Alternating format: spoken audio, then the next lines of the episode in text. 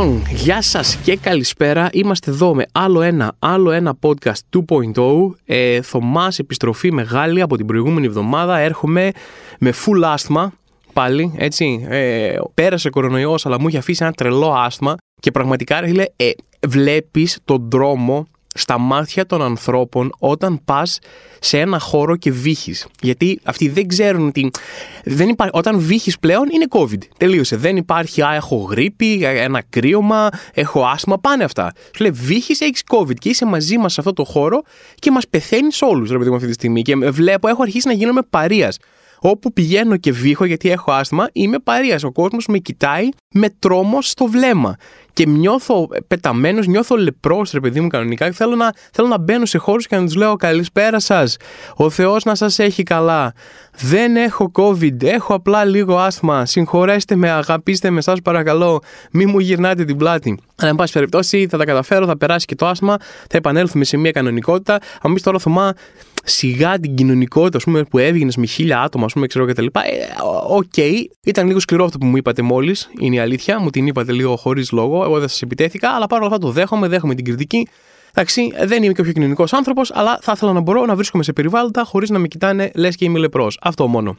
Ε, θέλω να ξεκινήσω το podcast με κάτι που μπορεί να μην αφορά όλους, έτσι, αλλά είναι το podcast. Μου έχετε συνηθίσει να λέω ό,τι γουστάρω εγώ, είτε αφορά εμένα ένα άτομο, είτε αφορά χιλιάτομα. Θέλω να πω ένα μεγάλο ευχαριστώ σε όσους ανθρώπους ήρθαν στην παράσταση. Έκανα πρεμιέρα την καινούργια μου παράσταση, ρε παιδί μου, το Απόφυτος Λυκείου, σε Πάτρα και Αθήνα. Πήγε πάρα πολύ καλά, ήμουν φουλ αγχωμένος, δηλαδή ήταν ο κόσμος, «Ω, Θωμά, υπομονούμε». Και λέω, «Παιδιά, μην υπομονείτε, δεν έχω ιδέα πώς θα πάει αυτό, έτσι». Δηλαδή είστε πάρα πολύ τυχεροί που πήγε τόσο καλά. Και εγώ μαζί, έτσι.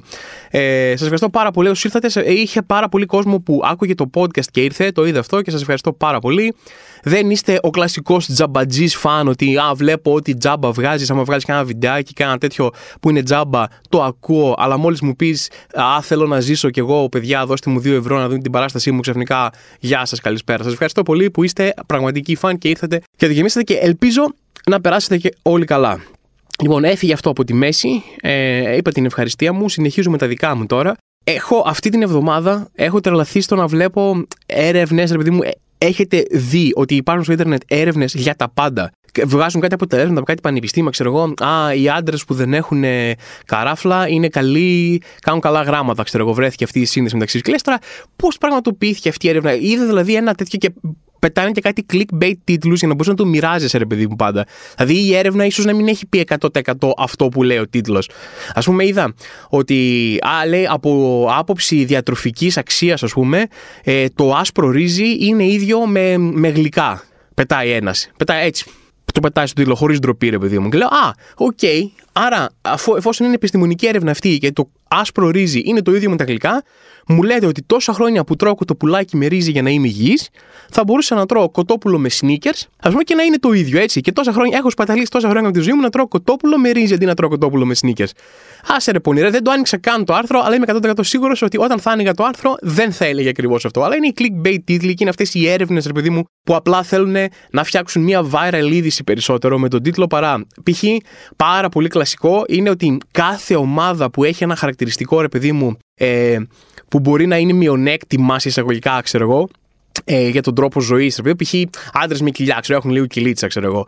Έτσι, και μπορεί να νιώθεις μια ανασφάλεια, π.χ., ας πούμε, κτλ. Όπως έχω κι εγώ. Θα ξανανιώθεις μια ανασφάλεια, οτιδήποτε. Οπ, άρθρο. Βλέπεις το αρθράκι ξαφνικά, οι άντρες με κοιλιά είναι καλύτεροι εραστές. Και λες, οκ, okay, νιώθεις τέλεια, το μοιράζεις με το φίλο σου που έχει και αυτός κοιλιά και κάνετε high five και λες, ω, πόσο εμείς, φίλε μου, ξέρω εγώ, τι καλοί εραστές είμαστε, τέλεια, ξέρω εγώ, το ήξερα πάντα. Τώρα έχουμε και επιστημονικά στοιχεία, έχουμε επιστημονικά δεδομένα για να στηρίξουμε το πόσο καλοί εραστές είμαστε. Πόσοι άνθρωποι το έχουν αυτό. Και λες, οκ, okay, πώς βγήκε αυτή η έρευνα? Εγώ, σαν Θωμάς, κάθομαι και σκέφτομαι τα δικά μου. Πώς βγήκε αυτή η έρευνα? Πώς ανακάλυψε μια επιστημονική ομάδα ανθρώπων ότι οι άντρες με κοιλιά κάνουν καλύτερο σεξ? Τι έκαναν? Έφεραν δύο χιλιάδες γιατρούς και κάνανε σεξ πρώτα με έναν άνθρωπο με κοιλιακούς και μετά με έναν άνθρωπο με κοιλιά. Ήταν σε φάση, λοιπόν, με το χοντρό ήταν πολύ καλύτερα. Σημείωνε επιστημονικά στοιχεία.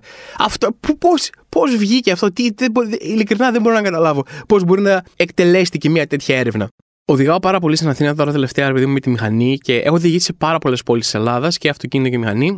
Το να οδηγά στην Αθήνα νόμιζα ότι είναι το πιο επικίνδυνο, ρε παιδί μου, πράγμα που μπορεί να γίνει, μέχρι που οδήγησα στο Ηράκλειο Κρήτης. Ωραία, δεν ξέρω πόσοι άνθρωποι έχετε εμπειρία από Ηράκλειο Κρήτης. Έτσι, μιλάμε για θάνατο παγίδα τώρα κανονικά. Αλλά αυτό που θέλω να παρατηρήσω, ρε παιδί μου, είναι ότι τόσα χρόνια που οδηγάω είναι κάποιοι άνθρωποι οι οποίοι απλά δεν ενδιαφέρονται να μην τρακάρουν. Δηλαδή, οι περισσότεροι άνθρωποι έχουν ένα στόχο στη ζωή τους, ο οποίος είναι μην τρακάρουν. Όταν βγαίνουν να οδηγήσω, θα προτιμούσα να μην τρακάρω. Κάποιοι άνθρωποι λένε, ξέρεις κάτι, α, δεν έγινε και τίποτα ρε παιδί μου να τρακάρω. Και ξέρουμε όλοι για ποιους λέω ρε παιδί μου. Δηλαδή, βλέπεις κάτι ανθρώπους κόβουν τρεις λωρίδες, μπαίνουν από τη μία λωρίδα στην άλλη χωρίς να τους νοιάζει καθόλου. Είναι αυτοί που στρίβουν ταυτόχρονα με το που ανάβουν το φλας, αποφασίζουν κάποια στιγμή θέλω να κάνω δεξιά τώρα. Οπότε κόβω τη μόνη δεξιά, ανάβω φλας λίγο τελευταία στιγμή, οκ, okay, τον ειδοποίησα τον άλλον. Ξέρει τώρα θα στρίψω εγώ ρε. Και πραγματικά πάρα πολύ σκέφτομαι πολύ συχνά ότι θα ήθελα να έχω ένα αυτοκίνητο που δεν με νοιάζει, πάρω ένα παλιό τζιπ από αυτά τα, τα σκληρά, τα παλιά αυτοκίνητα που τα φτιάχνανε με ατσάλινες λαμαρίνες, έτσι σφυριλατημένα από τον ύφεστο τον ίδιο ρε παιδί μου, από το σπαθί του Κόναν, λιώσαν το σπαθί του Κόναν και φτιάξαν τις λαμαρίνες στο αυτοκίνητο. Πάρω ένα τέτοιο παλιό με δύο χιλιάρικα, εντάξει, και να βγαίνω στο δρόμο και να μην με νοιάζει. Όχι να πατάω εγώ κόσμο ρε παιδί μου, αλλά τύπου μπήκε στη λωρίδα μου χωρίς να ανάψεις φλας, δεν σταματάω. Σε παίρνω σβάρνα. Ω, φίλε μου, sorry, ε, δεν κατάλαβα θα στρίψεις γιατί δεν άναψε ποτέ φλας. Έτσι, να μην σταματά. Αυτό που κάνεις ότι κάνει άλλος μια μαλακία μπροστά σου και εσύ σταματάς, να μην το κάνω. Να βάλω μπροστά κάγκελα, να το κάνω καγκελωμένα μπροστά τύπου Mad Max το αυτοκίνητο και να παίρνω σβάρνα κόσμο. Μήπως συμμορφωθεί κάποιος, μήπως ρε παιδί μου βάλει μυαλό κάποιος κάποια στιγμή και πει: Οκ, okay, με πήρες σβάρνο άλλος με το Jeep τρεις χιλιάδες κυβικά που είναι μπροστά φτιαγμένο με μύτη σαν πολιορκητικό κρυός, ρε παιδί μου, στη Συγκρού. Ε, ξέρεις τι, μην το κάνω, δεν, δεν ψήνομαι, ρε παιδί μου. Και να πληρώνω λεφτά, ευχαρίστω. Δηλαδή να είχα αρκετά λεφτά να πληρώνω από την τσέπη μου απλά για να σας πατάω, ρε παιδί μου. Όποιος κάνει μαλακία, ο μπαπ, ήρθε ο Θωμάς από πίσω. Την επόμενη φορά θα είναι σε φάση ότι λοιπόν, εδώ θέλω να στρίψω, ας ανάψω φλας λίγο νωρίτερα, μην έρθει πάλι κανένας στο μάτι το πουθενά, ρε παιδί μου, και με καρφώσει.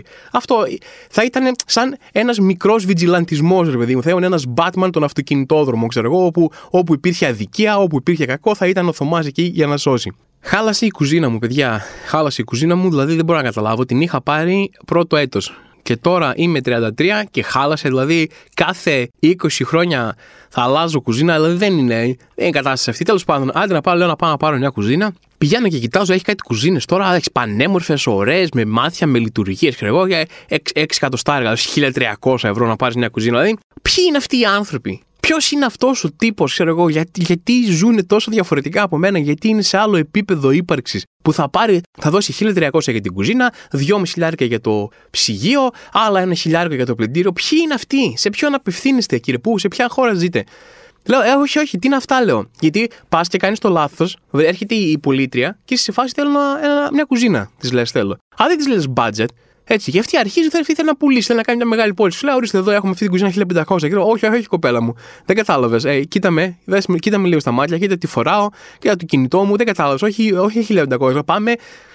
Ξεκίναμε ανάποδα.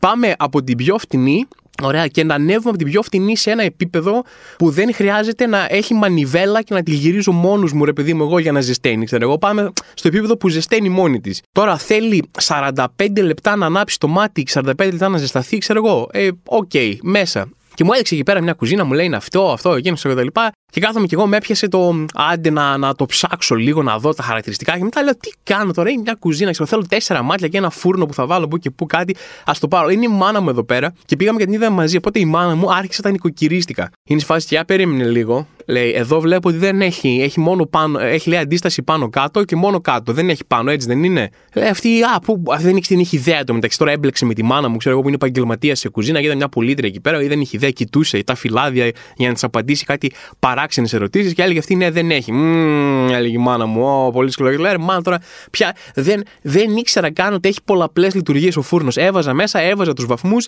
το γύριζα κάπου να βλέπω ότι άναψε το φως και, και ψήνεται. Τώρα ήταν στον αέρα αυτά που μου λες, δεν έχω ιδέα. Ότι και καλά εγώ, όπως με ξέρεις, ο γιος σου, ο Θωμάς ο Ζάμπρας, άμα δεν έχει ξεχωριστή αντίσταση πάνω, κάτω και αριστερά, δεξιά, ξέρω εγώ θα πω, πω, πω καταστράφηκε τώρα το ψητό μου, μπήκε μέσα στο ψητό μου και δεν ψήθηκε σωστά από πάνω. Άσε μας ρε μάρια μετά. Την είχε πιάσει η μάνα μου, την είχε, της είχε τερματίσει τη ζωή, ρε παιδί μου. Νόμιζε ότι θα μη δε με ένα χαζό, ξέρω εγώ, ότι δεν ξέρω από κουζίνες και θα έρθει να μου πουλήσει το οτιδήποτε. Και η μάνα μου την έκανε ανάκριση, την είχε βάλει κάτω, της είχε βάλει ένα προβολέας στο τέτοιο και έλεγε: Λοιπόν, εδώ, αν βγαίνει λέει το τζάμι από πίσω για να καθαρίζει. Ε, λέει αυτή δεν ξέρω. Ε, τι δεν ξέρεις. Πες μας, ξέρω εγώ. Βγαίνει, λέει είναι εύκολο. Ξέρω εγώ θα γεμίσει βρωμιά. Γιατί λέω, μάνα να σου πω κάτι. Σε ευχαριστώ που προσπαθείς ο γιος σου να πάρει το καλύτερο προϊόν. Ξέρω εγώ και τέτοια. Αλλά ρωτάς πράγματα που δεν ήξερα καν ότι συμβαίνουν. Δεν είχα ιδέα ότι σε κάποιες κουζίνες βγαίνει το τζάμι για να το καθαρίζεις. Αλλά θα σου πω και ένα μυστικό, ρε μάνα. Με ξέρεις λίγο, αλλά εφόσον δεν το καταλαβαίνεις, θα σου το πω. Υπάρχει καμιά περίπτωση στο εκατομμύριο, ακόμα και να βγαίνει το τζάμι, να βγάλω εγώ το τζάμι για να το καθαρίσω? Ότι εγώ, ο Θωμάς Ζάμπρας, όπως με ξέρεις, ο τύπος που σκουπίζει μόνο τα δωμάτια στα οποία βρίσκεται, ο τύπος που το καθάρισμα του σπιτιού σημαίνει παίρνω τα χάλια πράγματα από το ένα δωμάτιο που κάθομαι και τα πηγαίνω σε ένα άλλο δωμάτιο που δεν κάθομαι τόσο. Αυτός ο άνθρωπος, πιστεύεις ότι έτσι και έβγαινε το τζάμι, θα μπω μέσα στην κουζίνα μου και θα πω, οπ, α, ψιλοβρώμικο αυτό το τζάμι, κάτσε λίγο να λύσω την κουζίνα μου, να βγάλω τα τζάμια και να τα καθαρίσω, αφού ξέρεις ότι δεν πρόκειται να γίνει ποτέ. Αυτό το τζάμι είναι άμα θα έρθεις εσύ μία φορά το χρόνο που έρχεσαι στο σπίτι, επειδή μου για καμία δουλειά στην Αθήνα, και πεις, α, το τζάμι είναι βρώμικο, κάτσε να το βγάλω, το καθαρίσω. Οπότε δεν αξίζει να δώσουμε έξτρα λεφτά για αυτό το πράγμα. Αλλά έτσι, η μάνα μου κοιτάζει αυτές τις λεπτομέρειες, επειδή μου, η μάνα μου είτε αγοράζεις κινητό, είτε αγοράζεις σπίτι, είτε αγοράζεις αυτοκίνητο, όλα τα κριτήρια της για το αν είναι καλό είναι ένα. Αν βρωμίζει εύκολα. Αυτό, δηλαδή έχει αυτή τη συμβουλή για τα πάντα. Είναι σφάση, λέω, θέλω να πάρω αυτό. Μ, άσπρο, ε, θα βρωμίζει εύκολα. Θέλω να πάρω αυτό το παντελόνι. Μ, αυτό το ύφασμα βρωμίζει εύκολα, ξέρω εγώ. Είναι σφάση, αυτή είναι η μόνη της έννοια, ρε παιδί μου. Του λέω, πήρα το Audi κιου τρία, πενήντα πέντε χιλιάρικα, ξέρω εγώ, με υβριδικό, ρε παιδί μου, μέσα κτλ. Μ, θα βρωμίζει εύκολα. Τι να κάνουμε, ρε, μάλλον θα πληρώσω κάποιον να μου το καθαρίσει. Και αυτά ήταν, ρε παιδί μου, που πέρασα την προηγούμενη εβδομάδα. Σας είπα ευχαριστώ για τις παραστάσεις, σας είπα για την κουζίνα μου. Τα αφήνουμε όλα αυτά στο παρελθόν και πάμε στο μέλλον. Που το μέλλον μας είναι να συζητήσουμε τίποτα επίκαιρο. Γιατί μην ξεχνάμε ότι αυτό το podcast είναι και ένα podcast επικαιρότητας. Και πάμε να δούμε τι έχει γίνει αυτή τη εβδομάδα σε κόσμο, ρε παιδί μου, και Ελλάδα. Εντάξει, είχαμε μια ατάκα του Μάκη Βορίδη, ωραία, του Υπουργού Εσωτερικών. Ωραία, τον ρώτησε κάποιος, ρε παιδί μου, τι γίνεται με αυτά τα περιβόητα pushbacks. Μας έχουν κατηγορήσει από την Τουρκία, που okay, έχει την ατζέντα της προφανώς, ρε παιδί μου, πίσω από τις κατηγορίες, μέχρι δημοσιογράφους, ε, ξένα δημοσιογραφικά πρακτορία, μη κυβερνητικές οργανώσεις έχουν κατηγορήσει ότι γίνονται τα περιβόητα pushbacks, ρε παιδί μου, στο Αιγαίο. Έρχονται, ρε παιδί μου, άνθρωποι απελπισμένοι. Προσπαθούν να περάσουν τα σύνορα, να πάνε κάπου που να μείνει σε μια χώρα που να μην έχει πόλεμο ή οτιδήποτε, και τους σμπρώχνουν. Παίρνουν και μέσα στην απανθρωπιά τους λένε: όχι, φύγετε, πάτε πίσω, ξέρω εγώ, πνιγείτε στη θάλασσα, δεν μας ενδιαφέρει. Και ρωτάνε τον Μάκη Βορίδη, είναι υπουργός Εσωτερικών. Του λένε: ρε φίλε, να σου πω, ρε Μάκη. Έτσι, τον υπουργό με το πιο casual όνομα όλων των εποχών. Ωραία, ο Μάκαρος. Για να σου πω, ρε Μάκαρος, λέει ο δημοσιογράφος, γίνονται pushbacks. Εδώ, ντόμπρα, πες μας, γίνονται pushbacks. Κάνει η Ελλάδα pushbacks, μπρώχνει οι πρόσφυγες με τις βάρκες που έρχονται και ζητάνε άσυλο προς τα πίσω. Και τι απαντάει? Μέχρι τώρα η κυβέρνηση έχει μια πολύ ενιαία στάση που είναι όχι, όχι, όχι. Μα εδώ έχουμε βίντεο, όχι. Έχουμε στοιχεία, όχι, όχι, όχι, όχι. Δεν γίνονται, τέρμα αυτό. Τελείωσε. Jedi mind trick. Άμα πούμε πολλές φορές όχι, ρε παιδί μου, θα πείσουμε κάποιον. Εντάξει, δεν θα ασχοληθεί κανένας με αυτό ξανά. Και για πρώτη φορά τώρα ρωτάνε, ρε παιδί μου, το Μάκαρο, λένε γίνονται pushbacks. Και λέει, δεν ξέρω. Δεν ξέρω να απαντήσω. Αυτή ήταν η απάντηση. Δηλαδή, δεν ξέρω αν γίνονται pushbacks. Ξέρω ότι υπάρχουν καταγγελίες, ξέρω εγώ, και ότι υπάρχουν κάποια στοιχεία και η κυβέρνηση τις ερευνά. Αυτό μέχρι εκεί ξέρω. Είναι η απάντηση που δίνεις ως αθώος. Όλοι οι αθώοι άνθρωποι ever στην ιστορία, όταν τους ρωτάνε, το έκανες αυτό, το έγκλημα, την εγκληματική πράξη, απαντάνε, δεν ξέρω. Αυτή είναι η απάντηση. Και εμένα, άμα με ρωτήσουν, τύπου, Θωμά, να σου πω, ε, ε, κάποιοι εδώ πέρα λένε ότι έχεις κάνει ένοπλες ληστείες. Έχεις κάνει ένοπλες ληστείες, σε ρωτάμε. Εγώ θα απαντήσω, δεν ξέρω. Δεν ξέρω, παιδιά, έχω ακούσει ότι με κατηγορούν για ένοπλες ληστείες. Έχω δει και κάτι βίντεο με μένα με μια καραμπίνα να μπαίνω μέσα για να φωνάζω ληστεία. Αλλά δεν ξέρω. Το ερευνάω, ρε παιδί μου. Ωραία. Αυτή ήταν η μεγάλη μαρκετίστικη κέντα που έκανε ο Μάκαρος. Πέταξε ένα δεν ξέρω εκεί πέρα και τώρα ο Θεός βοηθός. Ωραία, ό,τι γίνει με αυτό το πράγμα. Όσοι δεν ζείτε κάτω από μια πέτρα, θα έχετε δει ότι τις τελευταίες εβδομάδες που γίνεται κάποιες επαναληπτικές δίκες της Χρυσής Αυγής, ο Πλεύραρος, έτσι, μεγάλη μορφή της Ελλάδας, μεγάλη ωραία ναζιστική, φασιστική μορφή της Ελλάδας, πηγαίνει στη δίκη της Χρυσής Αυγής και χαιρετάει ναζιστικά τύπου τρεις φορές την εβδομάδα. Έχει, είναι το χόμπι του πλέον αυτό, έτσι. Κάθε φορά. Εγώ, εγώ ξέρω μάλλον τι έγινε. Εντάξει, ο τύπος το έχει χάσει τελείως, επειδή μου είναι και μεγάλος, ας πούμε, κτλ. Αλλά ε, πήγε, το έκανε μία φορά, έγινε το απόλυτο viral. Συζητήθηκε σε όλη την Ελλάδα, μέθησε από το virality, τον χτύπησε το YouTubeικό ένστικτο. Λε, πω, πω, κοίτα, πρέπει να καβαλήσω αυτό το κύμα τώρα, να κάνω το κανάλι μου τώρα, να αρχίζω τα TikTok, ξέρω εγώ, με ναζιστικούς χαιρετισμούς. Δηλαδή, πρέπει να καβαλήσω αυτό το κύμα. Θα είμαι βλάκας άμα τα αφήσω να πεθάνει. Τώρα περνάει, τώρα πάμε να βγάλουμε μερικά λεφτά από τις διαφημίσεις. Ωράκι, λέει, το έκανα μία φορά, έγινε full viral. Οπότε τώρα η μόνη του δουλειά έχει καθαρίσει όλο το πρόγραμμα. Είναι να πηγαίνει στην τήξη Χρυσής Αυγής και να χαιρετάει ναζιστικά. Ξανά και ξανά και ξανά. Βέβαια, κάποια στιγμή άρχισε να αγχώνεται λίγο. Γιατί ήταν σε φάση, οκ, okay, το έκανα αυτό, είναι το χιτάκι μου. Αυτό θέλει ο κόσμος, από αυτό με έμαθε, αυτό ζητάει να δει στα live μου. Θέλει να με δει να χαιρετάω ναζιστικά. Αλλά θα αρχίσει να παλιώνει. Θα μου πούνε, εντάξει, το είδαμε αυτό, ρε φίλε, θέλω κάτι άλλο. Οπότε τώρα στην τελευταία φορά στη δίκη της Χρυσής Αυγής πήγε, χαιρέτησε ναζιστικά με το ένα χέρι και με το άλλο χέρι κρατούσε ένα βιβλίο του Ιωάννη Μεταξά, του δικτάτορα της Ελλάδας. Έτσι, προσπάθησε να αναπτύξει λίγο το act του, έχει χώσει και άλλα πράγματα στο performance, το έχει βάλει props, τον έπιασε μια ανησυχία. Ήταν σε φάση, ρε γαμότο, έχει καταλάβει ο κόσμος ότι είμαι φασίστας, λέει ρε γαμότο, ή, ή μήπως όχι, μήπως είναι πολύ διακριτικό το ότι χαιρετάω συνέχεια ναζιστικά και δεν καταλαβαίνουν ότι είμαι φασίστας, νομίζουν ότι προσπαθώ να φωνάξω έναν ταξί, ας πούμε, ή κάτι τέτοιο. Μήπως πρέπει να κάνω κι άλλο και προσπαθεί να τα ανεβάσει τώρα. Τώρα πήρε και ένα βιβλίο του Ιωάννη Μεταξά, ρε παιδί μου. Έτσι, να, να δείτε ότι είμαι φασίστας και δεν ξέρω, θα αρχίσει να το κλιμακώνει αυτό σιγά-σιγά. Σκέφτομαι, θα πηγαίνει σε δίκη της Χρυσής Αυγής, με το ένα χέρι θα χαιρετάει ναζιστικά, με το άλλο χέρι θα κρατάει το βιβλίο του Μεταξά, θα φοράει ένα μπλουζάκι με ένα γκυλωτό σταυρό και θα έχει δέσει απάνω του μια πινακίδα νέων που θα, θα αναβουσβήνει και θα γράφει είμαι φασίστας, είμαι φασίστας.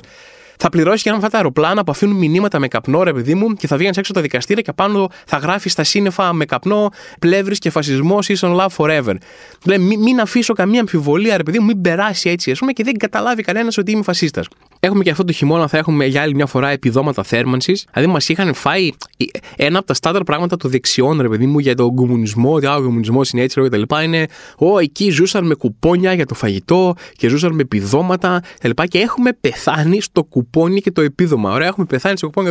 Μιλάμε για τα πάντα. Ε, ε, είχαμε φτάσει σε σημείο να έχουμε κουπόνια για φαγητό, food. Αλλά όχι, δεν ήταν κουπόνια για φαγητό. Αυτά είναι σοβιετικά και είναι κακά, ήταν food pass. Ωραία. Μετά έχεις ε, για τη βετζίνη, δηλαδή όλα ξέρω εγώ τα λοιπά. Και λέει σε το maximum τέλος πάντων μπορείς να πάρεις για τη θέρμανση, λέει είναι οκτακόσια ευρώ. Και το μέσος όρος που παίρνουν είναι τριακόσια με τετρακόσια ευρώ. Λέω τριακόσια με τετρακόσια ευρώ για τη θέρμανση όλο το χειμώνα. Ρε, με τόσα λεφτά δεν χρειάζεται καν να πας να αγοράσεις πετρέλαιο. Απλά και στα πενήντα ευρώ στο σαλόνι σου, από τα λεφτά που σου έχουν δώσει, σαν τον Εσκομπάρ, και ζεσταίνεσαι. Γιατί να τρέξεις να αγοράσεις πετρέλαιο και φυσικό αέρα με τριακόσια ευρώ. Ωραία. Η πιο σάπια είδηση αυτής της εβδομάδας, διότι δεν περνάει μια εβδομάδα σε αυτή τη χώρα χωρίς να γίνει κάτι τέτοιο, είναι ότι ε, για άλλη μια φορά το γνωστό με όποιον άνθρωπο ασχολείται ελάχιστα με το τι γίνεται με αστυνομική βία και ευθερεσία, θα ξέρει πάρα πολύ καλά το αστυνομικό τμήμα Ομόνοιας. Ωραία. Είναι ένα διαβόητο τμήμα το οποίο έχει συνδεθεί όλα τα, από το ενενήντα, μπορεί και πιο παλιά, έχει συνδεθεί με, με βασανισμούς, αυθαίρετα ξύλα, ε, δολοφονίες, κακοποιήσεις κτλ. Όλα κρυμμένα, όλα κάποια. Είναι ένα τμήμα, ρε παιδί μου, είναι σάπιο από την αρχή μέχρι το τέλος. Ε, άπειρες καταγγελίες, άπειρες μηνύσεις, άπειρα ξέρω εγώ τέτοιο. Και τώρα έχουμε άλλη μια απίστευτα σαπισμένη περίπτωση. Έχουμε μια περίπτωση όπου δύο αστυνομικοί του τμήματος, ρε παιδί μου, της Ομόνοιας ε, βίασαν μια κοπέλα δεκαεννιά χρονών. Τουλάχιστον αυτό κατήγγειλε η κοπέλα σε αυτό το σημείο, επειδή δεν έχει γίνει ακόμα η δίκη. Να μην μιλάω κι εγώ σαν να ε, έχουν αποδειχτεί όλα, δεν έχουν βγει κανένα τα στοιχεία. Οκ, okay, υπάρχει μια καταγγελία για βιασμό από μια δεκαεννιάχρονη κοπέλα. Ωραία. Ε, και γνωρίζοντας τη σαπίλα, ρε παιδί μου, αυτού του, αυτού του συστήματος και αυτού του τμήματος συγκεκριμένα, οκ, ε, okay, η προσωπική μου άποψη, όχι ε, η, το αποδεικτικό. Πράγμα, αλλά η προσωπική μου άποψη είναι ότι όπου υπάρχει καπνός εκεί πέρα, υπάρχει και μια κάμποση φωτιά. Ωραία. Και φυσικά τους ε, αστυνομικούς θα αναλάβει ο Κούγιας, γιατί άμα μπορούσε να γυρίσει πίσω στον χρόνο να πάει στη δίκη της Νιρεμβέργης και να αναλάβει τους Ναζί, ξέρω εγώ, θα το έκανε, ρε παιδί μου, και θα είχε κάπου δίπλα του και τον πλεύρη να χαιρετάει ναζιστικά, ξέρω εγώ, με το βιβλιαράκι του στο χέρι. Εν πάση περιπτώσει, τον ανέλαβε και είπε κάτι απίστευτα εκνευριστικό, ρε παιδί μου. Είπε ότι α, η κοπέλα λέει δεν υπήρξε λεβιασμός. Τα αποφάσισε ο Κούγιας μόνος του, λέει δεν υπήρξε λεβιασμός. Η κοπέλα λέει απλά πραγματοποίησε. Η κοπέλα απλά πραγματοποίησε μία φαντασίωσή της με αυτό που έγινε. Ήταν, λέει, μια ερωτική πράξη. Πού το ξέρει τώρα ο Κούγιας, ρε παιδί μου, ότι ήταν ερωτική πράξη, πού το ξέρει ότι υπήρχε συνένεση. Ωραία. Και το ότι βγαίνει και λέει κάτι τόσο χυδαίο πριν γίνει η δίκη, πριν βγουν τα στοιχεία στη φόρα για μια κοπέλα, για ένα κοριτσάκι δεκαεννιά χρονών. Ότι ήταν η φαντασίωσή της να περάσει αυτό το πράγμα. Έτσι, ενώ έχουμε ήδη, ε, ο ιατροδικαστής έχει ήδη αποφανθεί ότι υπάρχουν σημάδια βιασμού και κακοποίησης. Εντάξει. Δηλαδή, πραγματικά άκουσε με Κούλια, ξέρω εγώ, προσπάθησε να μ' ακούσει λίγο. Καμία φαντασίωσή της δεν ήταν αυτό το πράγμα. Είναι, μια, είναι ένα κοριτσάκι δεκαεννιά χρονών. Και το ακόμα πιο εκνευριστικό πράγμα που είπε είναι ότι λέει και, λέει και αστυνομικοί τι να κάνουν. Λέει ήταν ε, θύμα, ε, θύματα της φύσης τους, ξέρω εγώ. Ήτανε, ακολούθησαν τη φύση τους. Έτσι, γιατί υπάρχει αυτή η αποψάρα εδώ πέρα ότι οι άντρες είναι κυνηγοί, είναι βιαστές. Αυτό είναι οι άντρες από τη φύση του. Δεν μπορούν να σταθούν. Άμα μια κοπέλα ε, εμφανιστεί μπροστά τους και φοράει ρούχα, τελείωσες, ξέρω εγώ, δεν γίνεται. Τι να κάνεις, δεν φταίς εσύ, είναι η φύση σου. Οι άντρες έτσι είναι, οι κυνηγοί είναι βιαστές. Όχι, δεν είναι έτσι, ρε φίλε. Χίλια συγγνώμη, αν, έχεις, αν λειτουργείς με τέτοιου είδους ένστικτα ζωώδη και δεν μπορείς να ελέγξεις τη φύση σου κτλ., να πας να ζήσεις στη ζούγκλα. Εδώ δεν μας αφορά η φύση σου στον πολιτισμό. Ούτε ο άντρας κυνηγός, ούτε τίποτα. Θα συμμορφωθείς με τον πολιτισμό. Υπάρχει κάτι που λέγεται συνένεση και φωνάζει χιλιάδες κόσμος γι' αυτό πολλά χρόνια τώρα. Συνένεση. Για να αγγίξεις τον άλλο, όχι για να κάνεις σεξ μαζί του, αλλά για να τον αγγίξεις, χρειάζεσαι συνένεση, την οποία πρέπει να στη δώσει αυτός. Δεν μας αφορά τι κυνηγός είσαι, ή τι σου είπε, ή τι έκανε, ή τι φορούσε. Η οποία συνένεση παρεπιπτόντος μπορεί να αρθεί σε οποιοδήποτε σημείο. Δεν υποχρεούται κανένας τίποτα. Δεν υποχρεούται κανένας να κάνει σεξ μαζί σου. Το ότι ήρθε μαζί σου στο σπίτι σου, το ότι σε φιλούσε νωρίτερα, το ότι ήσασταν μαζί νωρίτερα, είχατε βγει ραντεβού, δεν σημαίνει ότι την ώρα της πράξης δεν μπορεί να το μετανιώσει, δεν μπορεί να κάνει πίσω ή έχει δοθεί μια συνένεση για να κάνεις ό,τι θέλεις επειδή προηγουμένως ήσασταν μαζί ή φιλιόσασταν ή οτιδήποτε. Έτσι. Αυτή η αντίληψη, η αντρική, α, ήρθε στο σπίτι. Γιατί ήρθε στο σπίτι, άμα ήρθε στο σπίτι, υποχρεούται να κάνει σεξ. Όχι, δεν υποχρεούται. Οποιαδήποτε στιγμή μπορεί να αλλάξει γνώμη και να σηκωθεί να φύγει, αν νιώσει άβολα. Αυτή είναι η αλήθεια. Και βγαίνει ρε παιδί μου σαπισμένος και λέει, είναι λέει, μια ερωτική πράξη. Λέει, δεν ήταν βιασμός, ήταν μια ερωτική πράξη. Λέει, η οποία λέει, έγινε μέσα στο αστυνομικό τμήμα εντωμεταξύ. Ήταν μια ερωτική πράξη ανάμεσα σε δύο αστυνομικούς εν ώρα υπηρεσίας και ενός δεκαεννιάχρονου κοριτσιού. Και ο άλλος βγαίνει και λέει, ήταν μια ερωτική πράξη. Ωραία, μέσα στο τμήμα και μάλιστα δηλαδή, από τις, από τις γελιότητες που λέει για να δικαιολογήσει τα δικαιολόγητα είναι σε φάση ότι δεν είναι λέει αστυνομικό τμήμα. Και η κοπέλα λέει, είπε ψέματα. Είπε ψέματα, λέει, δεν, δεν είναι σωστό αυτό που είπε. Ε, γιατί λέει, το, ε, εκεί που έγινε η ερωτική πράξη, σε πάρα πολλά χιλιάδες εισαγωγικά, ήταν ε, παλιά τμήμα και τώρα δεν είναι τμήμα και είναι κάτι άλλο. Λέει, ε, αυτή η λεπτομέρεια ήταν που έκανε διαφορά. Και είμαι σίγουρος ότι η κοπέλα γνώριζε όλο το τμήμα απ' έξω και ανακατωτά και ήξερε που ήταν παλιά το τμήμα και που δεν ήταν παλιά το τμήμα. Την έβαλαν αυτή μέσα στο τμήμα και την πήγαν εκεί και έπρεπε να έχει την υποχρέωση να ξέρει ότι ήταν παλιά εκεί αστυνομικό τμήμα και τώρα δεν είναι. Γελιότητες. Προφανώς και αφέθηκαν ελεύθερα. Προς το παρόν, ε, αυτοί χωρίς ε, περιοριστικούς όρους οι δύο αστυνομικοί μέχρι να δούμε τι θα γίνει και απλά ελπίζουμε στη δίκη. Ε, νομίζω έχω, όσοι ακούτε αυτό το podcast, έχω εκφράσει πάρα πολλές φορές την άποψή μου για την ελληνική δικαιοσύνη. Τέλος πάντων, απελπισία και θα δούμε. Σε λίγο πιο ανάλαφρη, γιατί πραγματικά έχουμε μαυρίσει και σαπίσει ε, όλη αυτή την εβδομάδα και την προηγούμενη, ρε παιδί μου, με τη θεματολογία. Ένα, τα ωραία, ένα από τα ωραία, τέλος πάντων. Στην αρχή δεν θα φανεί ωραίο, αλλά σας υπόσχομαι θα πάει καταπληκτικά. Εντάξει.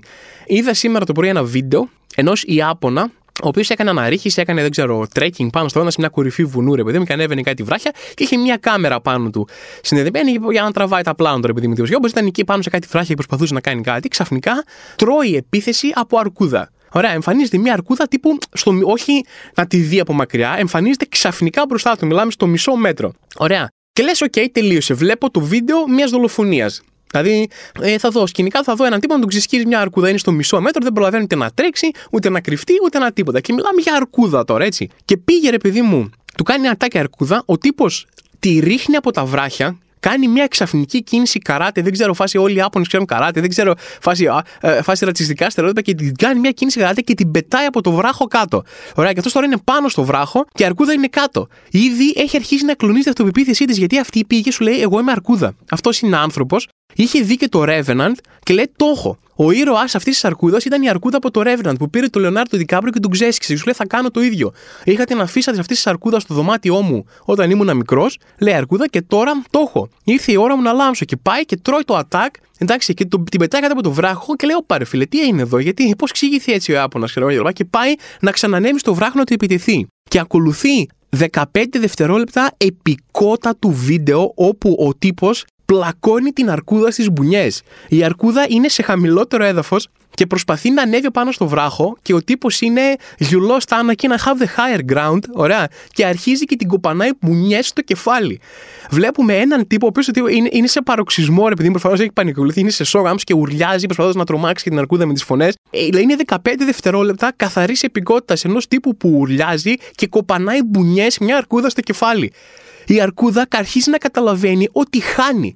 Ότι πήγε να παλέψει με έναν άνθρωπο και χάνει. Και μπορεί να ήταν μια φλόρικη αρκούδα. Ήταν από αυτές τις μαύρες αρκούδες, επειδή μου, που είναι λίγο φλόρικες, είναι πιο μικρές, δεν είναι αυτά τα, τα γκρίζλι, ξέρω εγώ, ξέρω, κάτι τεράστια που είναι εξακόσια κιλά, ξέρω εγώ, είναι πιο μικροκαμωμένη αρκούδα. Αλλά και πάλι το να βλέπεις έναν τύπο να τη σαπίζει στις ντόκες, να της ρίχνει γκαβίδια στο κεφάλι, ωραία, και να τη χτυπάει μπουνιάς και κλωτσιάς και η αρκούδα να είναι σε φάση, όπου ρε φίλε, δεν μου βγήκε καθόλου αυτό, πώς την πάτησε έτσι, τι τύπος είναι αυτός, γιατί έφαγα τόσο ξύλο, και έχει και κάμερα, θα με κάνει ριζίλι σε όλους, ωραία. Και τι διέλυσε στο ξύλο. Η αρκούδα πήγε να το παίξει Predator, είμαι φάση στην περιοχή μου, είμαι Predator, είμαι αρκούδα, θα σε διαλύσω, και τη έφαγε. Εσείς τι κάνατε σήμερα, ποια ήταν η επιτυχία σας που κάνατε σήμερα? Ένας, ένας τύπος στην Ιαπωνία πήγε να κάνει το. Ανέβηκε στην κορυφή του βουνού, ήρθε μια αρκούδα, τη άπησε στο ξύλο και μετά κατέβηκε κάτω και μέχρι τη μία ήταν σπίτι του κάτω και μεσημεριανό. Εσείς τι σκατά κάνατε σήμερα? Δεν μπορεί να. Ό,τι και να κάνετε δεν μπορεί να ήταν καλύτερο από αυτό. Αυτά λοιπόν από μένα αυτή την εβδομάδα. Ό,τι επιτυχία και να είχατε αυτή την εβδομάδα ε, μειώθηκε τώρα που είδατε ότι υπήρξε ένας τύπος ο οποίος έδιρε μία αρκούδα. Δηλαδή, ό,τι και να κάνετε, οχριά μπροστά σε αυτό. Αλλά τι να κάνετε, συνεχίστε να προσπαθείτε, συνεχίστε να κάνετε πράγματα και έξω. Ε, θα έχω και κάποιες άλλες παραστάσεις οι οποίες θα ακολουθήσουν Αθήνα, ε, Λάρισα, Καβάλα, Βόλο, Ξάνθη, Θεσσαλονίκη. Θα τα δείτε, ρε παιδί μου, ακολουθήστε με στα social media, θα τα δείτε εκεί πέρα. Θα ανακοινώσουμε τώρα σιγά σιγά για όποιους με ρωτάνε τι θα γίνει με τις παραστάσεις και πότε θα ξαναπαίξω στις πόλεις τους. Θα ξαναπαίξουμε και Αθήνα, θα γίνουν όλα. Ακολουθήστε με σε Instagram, Facebook κτλ. Και θα ανακοινώνονται όλα σιγά σιγά. Λοιπόν, εμείς τελειώσαμε αυτή την εβδομάδα. Τα λέμε τώρα την επόμενη πάλι, έτσι. Μην χαθούμε, μην ξεχνιάστε, κάθε Πέμπτη εδώ πέρα είμαστε. Γεια σας.